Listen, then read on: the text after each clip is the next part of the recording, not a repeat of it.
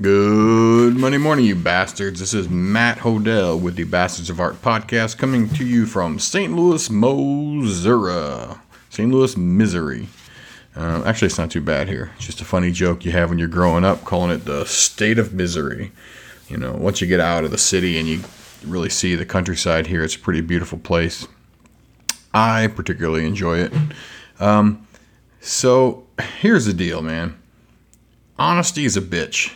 Being honest with yourself about what you're doing, what your intent is, what you're trying to pull off, um, trying to figure out, you know, I think the bottom line is is what you're doing good? Is the art you're creating mediocre? Is it junk? Do you feel like you should give up? Do you do you feel like you just hit a grand slam and you're like gonna drop the mic and be like, that's it, I'm not painting anything else. I rock. Um, you know, you're gonna find that most people who are on some type of path are constantly breaking themselves down and critiquing themselves to the point where they almost beat themselves up so much that they, they just want to quit. You know, they're just not not feeling the funk. You know, like they they just aren't good enough. Um, I think some of that might be that their barometer is set uh, so uniquely high that, of course, you're never going to be Rembrandt or you're never going to be the next uh, Van Gogh or or whoever. You know, Big Daddy Roth. Um, but that's okay. You know, keep everything in context to who you are and what you're doing and who your audience is. Um, myself, I have to kind of realize that no matter what stage I'm at today, of course, in a year from now, if I'm constantly plugging away, I'm going to look back and be like, man, I made some dumb mistakes there. My brother played in the NFL for 10 years and he ended up going to the Super Bowl. He played for the Arizona Cardinals and they went to the Super Bowl um, a couple years back and uh, played in Tampa against the, uh, who was it, the, uh, oh, the Steelers. And I remember him telling me that when he watches old football or when he watches high school football and college football, um, he notices how many mistakes are made. You know, it's it's rare that three people do the right thing in a particular play in high school. Um, in college, it's rare that um, less than you know at least two people in each play are doing the wrong thing. But he said at the pro level, it's rare that anyone you know, does a play and doesn't know exactly what they're supposed to be doing. And so try to figure out like where are you at? You know, are you a complete amateur? Are you still high school? Don't be so hard on yourself. You know, if you work hard, you get to the college level, and uh, know that you're still going to make mistakes. And once you get pro, you know, you've pretty much streamlined your process. But one of the things that's going to help you move through the ranks of personal achievement, and that's that's our barometer here. This is this is personal goals, personal best. This isn't you know comparing yourself to anybody else. One of the things that's going to help you with that is knowing how to critique yourself correctly, um, and not being too hard on yourself, and not being too easy on yourself either. You know. Um, sometimes being so easy on yourself is the fact that you finished means it's successful and I can I can agree with that. And there's an argument to be made that at least you know pulling through and finishing what you set out to do that's good.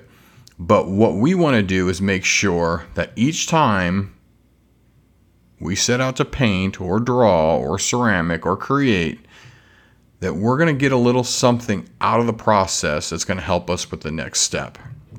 So when when I'm drawing something or when I've finished drawing something, um, I have to make, take some considerations. Like, who is this for?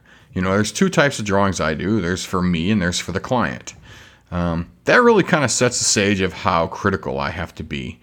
Uh, you know, when it's for me, it's really much more of a learning process, and there's a lot more intuitive processes going on. It's not so, you know, it's not so serious. It's just relax, have fun you know, of course, when I'm drawing for a client, everything has to be a little more intellectual, and I've got to make sure my decisions are correct. But let me digress a little bit.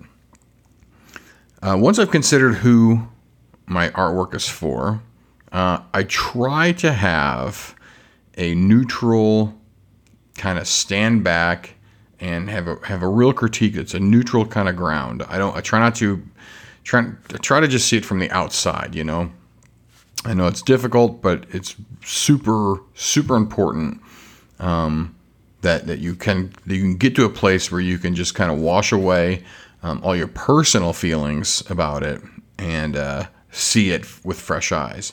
So that being said, uh, your first impression, you know, hang it on a wall, walk ten paces away from it, and relook at it. Okay, uh, is it legible? Does it have a strong message? Is there a good point of view? Is it a unique format?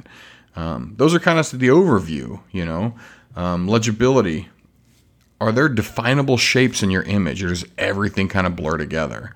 Um, is the diffusion uh, correct? Does that help add or take away from the motion of the piece? So the diffusion is kind of like, well, let me let me back up. The shape is kind of like if you look at someone's head, someone's head can be like boxy shaped or oval shape or egg shaped. And that's the shape. It's a nice strong shape. The diffusion is the glasses, the hair, the mustache, maybe like the winking of an eye or something like that. Um, the things that kind of give the shape personality. That's the diffusion. And then the connections, the bridgers. How do, if you've got multiple shapes in an image, how do they connect? Do they are they believable? Um, are they fluid? Even if they're not atomically correct, do they are they acceptable? Like, do you have enough motion? Do you have enough uh, interesting pieces in the connections to make it fun to look at? And that's kind of what I'm looking at when I'm uh, when I'm done, or or even you're really not even done. When I'm in the middle of a drawing and I've I've gone through my you know my my main four. I've done done line, contour, tone. I haven't really got the color yet, but once I've done the line, contour, and tone, and I've, okay, I've got something here. Where's where am I going with it? Um, and that's super important because you will get exactly where you're going, the direction you're headed.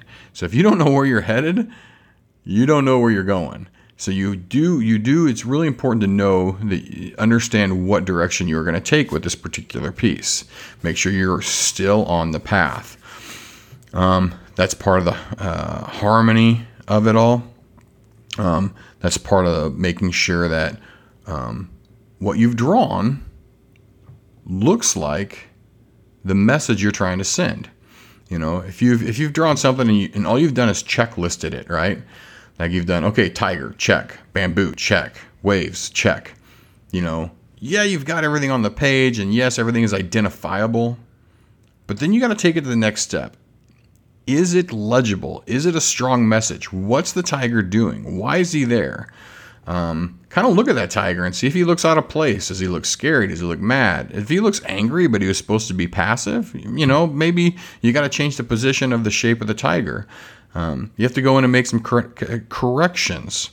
Uh, so I don't know, man. If if you kind of go through life uh, just kind of making art and just and, and, and, you find that you've found some type of successful formula where you go okay if i draw this circle and these two circles and this triangle here i've got a skull and from now on all my skulls are going to look like this well, then you're only able to describe skulls in one manner. The minute you're forced uh, into a situation where you've got to try to describe a skull in any other way than what you have formulated, your easy drawing method, then you're in trouble. When you can't turn the skull in space, when you can't make it rotate, when you can't give it good diffusion that helps give it personality, you're going to be in trouble.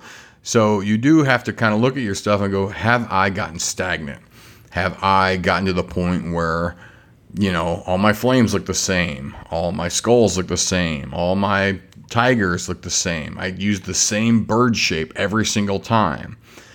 And that's where, you know, sometimes you have to back off and maybe not even work on this particular image anymore, but get your sketchbook out and go, okay, I've drawn the same bird a billion times. I think it's about time to find a different bird to draw and use your sketchbook to kind of give yourself a, a new kind of bag of tricks that you can use and you can pull from. Um, I know for myself, uh, my flames in particular always tend to look the same. They're, they're such an afterthought that I usually, you know, if drawing something, I get really in depth on maybe like a lion or a tiger. I'm, I'm putting personality that has, you know, is felt all the way through from the toenails to the hair to the gesture of the grin. to the eyeballs. All that's like they're all speaking the same language. And then I just slap. I, I, I place hold is what I do. Is I, I put placeholders in, and I, I just put my flames down just to just to know that I want flames to help with the aggression. Um, but sometimes I don't go back and make sure the flames look right. Make sure they match the attitude which I'm trying to portray. You know, it's kind of, you know, it, those flames might look good with an aggressive tiger, but if I'm doing something a little more passive that still needs a little spice to it with the flames, maybe I need to tone my flames down a little bit. Maybe I need to figure out a different way to put them into the piece. Um, they're considered connectors or bridges. They help get that tiger uh, woven in to the composition. Uh, I, I, I think that's probably one of my weak my, my weak points is is formula drawing where I've already kind of decided I know how to lay out a face or I know how to lay out a snake. And I realize that man all these kind of look the same. I'm not really trying to go out and, and discover anything new at this point because I've found some success and I just repeat it so a big point, part of me growing is to take a serious, uh, non-objective look at my work.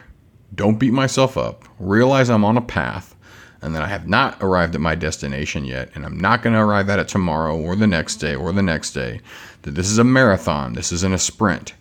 And I have to look at everything I'm doing and say, Am I still trying to find ways to progress? Is my artwork legible? Are the shapes defined? Is the diffusion correct? Does the attitude of how everything's fitting together is it harmonious? Do they all have the same kind of um, impression or, or flow or meaning or aggression, whatever whatever the intent of the illustration is, making sure that I still have all that, making sure the flow is correct. And it, it, it, the strongest part for of my uh, self critiques is that I'm minimizing awkward moments. That as I'm looking at stuff, I'm going, why does this look so wrong? And there's some tricks to that too. You can flip your drawing, look at it in the mirror, look at it upside down, um, shrink it down, get away from it. Um, take a picture with it on your phone, and then look at your drawing from the perspective of your phone. And hopefully, those new perspectives of how you're seeing your drawing will help you identify the awkward moments, things that you've just routinely done over and over again that just aren't working anymore, or you know how you've woven the subjects into the composition. Maybe you've just kind of made a left-hand turn and you need to scale back a little bit or kind of slow down or or whatever the case may be. So reserve the judgment for do I like it or not like it till you're done. Okay. The critique while you're doing it, your critique is, um, you know, am I on the right path? Consider who it's for. Make sure it's legible. Make sure it has a strong message. Make sure it has a strong message and the intent is, is legible. Uh, has a good point of view. Um, make sure that it has a, you know, a, maybe you're trying to spin a unique format on it. Make sure it's harmonious and it flows. Get rid of the awkward moments and overall, make sure that from across the room you can, you know, you can define the shapes, and as you get closer to it, the diffusion just gives it that much more. Um, so anyway, I hope this helps. Uh, my name is Matt Hodel. This is the Bastards of Art podcast. You can listen to us on SoundCloud, Stitcher, iTunes, FM Player, uh, yeah, and our webpage, www.bastardsart.com.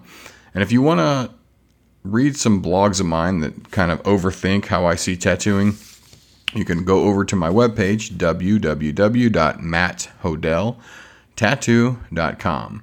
I appreciate you listening. And if you do me a favor, if you're listening to this on iTunes, take a minute and rate this podcast so we can get higher up in the search fields and more people can find the podcast. I appreciate everyone. Later.